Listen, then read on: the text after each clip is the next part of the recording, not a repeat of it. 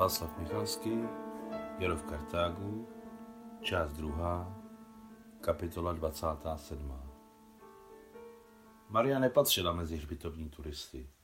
K těm, kdo si obyčejně zastaví a projde všechny významné hroby jeden za druhým, dokud nepročeše všechny velké a malé aleje.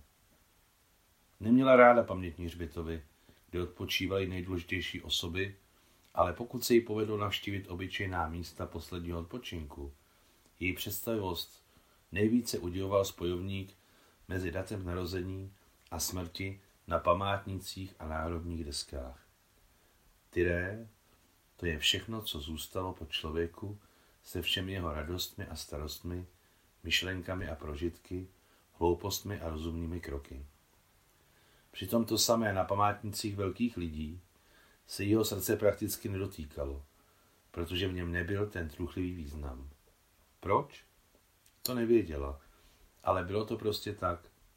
Možná proto, že velikáni byli tak nějak nehmotní, jakoby od smrtelníků oddělovala kouřová clona majestátu.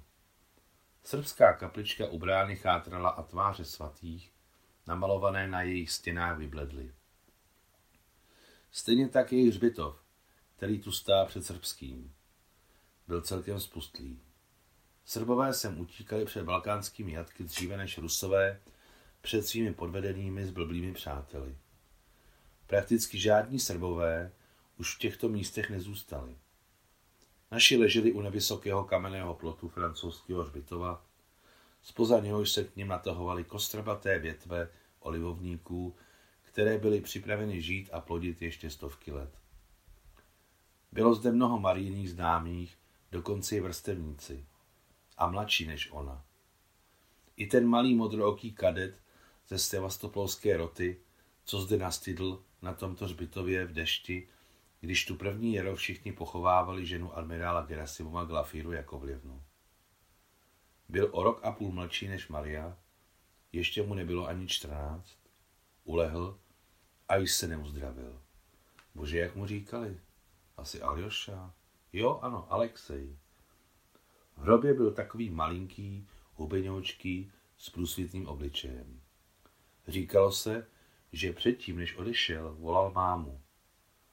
Pokud tam, v Rusku, byla naživu, určitě uslyšela jeho předsmrtný šepot. Nemohla ho neslyšet. Pohřbívali ho za jasného, vydařeného dne africké zimy, ale v noci hřměla bouřka, hustě pršelo šílel divoký vítr a střecha nad jejich ubikací se třásla a tloukla napůl urvanými prkny a kousky plechu. Maria si ten den a tu noc zapamatovala navždy.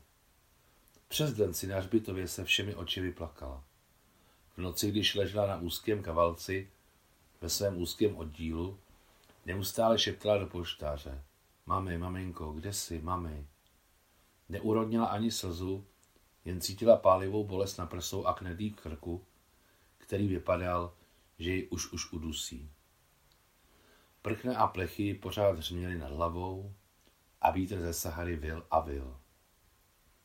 Připadala si tak bezmocná, osamělá a bylo jí tak strašně, že se najednou začala třást po celém těle a drkotala zuby tak dlouho, až se zcela unavila do úplného bezvědomí. Všechno se jí smíchalo, realita, spánek a blouznění. A v určitou chvíli se propadla do temné jámy zapomnění. Nastal okamžik, kdy jí vědomím proletělo, že dokonce umřela, že to je konec. Spala do oběda následujícího dne.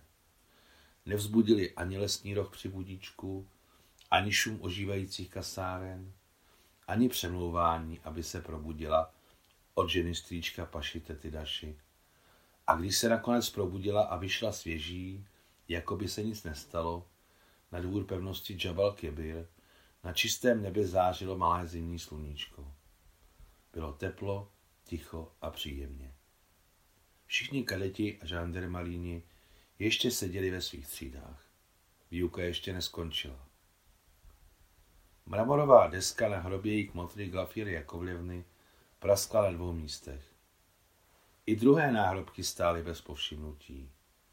Něco se nahnulo, něco nalomilo. Suchá hnědá tráva, rostoucí v chomáčích po celém ruském a srbském hřbitově, skrývala nápisy na mnohých náhrobcích.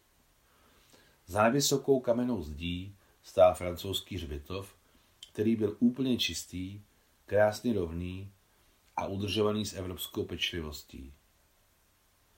Poprosím vás, pane Hadžibeku, abyste našel trvalého správce pro srbský a ruský hřbitov, řekla Maria, když se vrátila k autu. Zajistím to, mademoiselle. Čím dříve, tím lépe. Ať najmou dělníky je potřeba dát hřbitov do pořádku, na můj účet. Zajistím to, mademoiselle. Úctivě opakoval pan Hadžibek. Děkuji. Za týden sem přijedu znovu, řekla Maria, startujíc motor. No nic, jedeme se podívat na přístav. Ano, mademoiselle, jedeme. Za týden to bude zase v pořádku. Nemusíte se znepokojovat. Auto se bytě rozjelo. Bílá cesta se často zatáčela. Bože můj, já jsem taková nána, co s tou lodí budu dělat? Co si počnu s tou hromadou železa? O kolik mě bude chtít odřít? Bože můj, já jsem tak pitomá. Vždyť mohu zůstat bez haléře. Běžela Marie hlavou, když hleděla dopředu na bílou vápencovou cestu, která ubíhala pod koly. Promýšlela to ze všech stran, ale nedomnívala se, že udělala chybu. Dobře znala ten chlap u srdce, poryv bláznivé odvahy, který vždy předcházel jejím nejlepším rozhodnutím, která byla nenadála a nejsprávnější. Tak to bylo i tentokrát, když řekla, že koupí bitevní loď generál Alexejev. Řešení v ní splálo náhle a to znamenalo, že se trefila do černého. Samozřejmě ještě nevěděla, co bude dělat s lodí a k čemu jí ten nápad bude. Nevěděla, ale šestý smysl jí napovídal, že je potřeba hrát v bank. A ona hrála. Vaše cena? Zeptala se náhle Maria, hbitě vedouc auto do zatáčky, klikatící se cesty. Co jste říkala? Zatvářil se pan Hadžibek, jako by nerozuměl. Kolik? Mluvíte o lodi? Ano, o lodi. Kolik? Pan Hadžibek počkal, co možná nejdéle, a řekl cenu. Cena byla pro Mariu naprosto přijatelná. Bojte se Boha, pane Hadžibeku, vykřikla procítěně. Vy chcete okrást bezbranou ženu. Zdá se vám to drahé, mademoiselle? Jsou tam stovky tun prvotřídního kovu. Vykřikl s nemenším patosem Hadžibek a pro sebe si přemýšlel, že by ho uspokojila i polovina té sumy. I polovina je příliš. Čtouc jeho jednoduché obchodní myšlenky, vykřikla Maria s opravdovým pohoršením vlase, které přehlušilo protivítr a šel z pneumatik. O, jak byla v tu chvíli překrásná. Tvář jí zhořela, oči sálaly, zářivé, plné rty tak skroutila grimasa opovržení, že pan Hadžibek mimovolně zrozpačitěl a zamyslel se, zda skutečně cenu nenavýšil příliš. Konec konců, kdo další by teď od něj koupil tuto loď. Navíc své penízky dostal a ještě si přilepšil.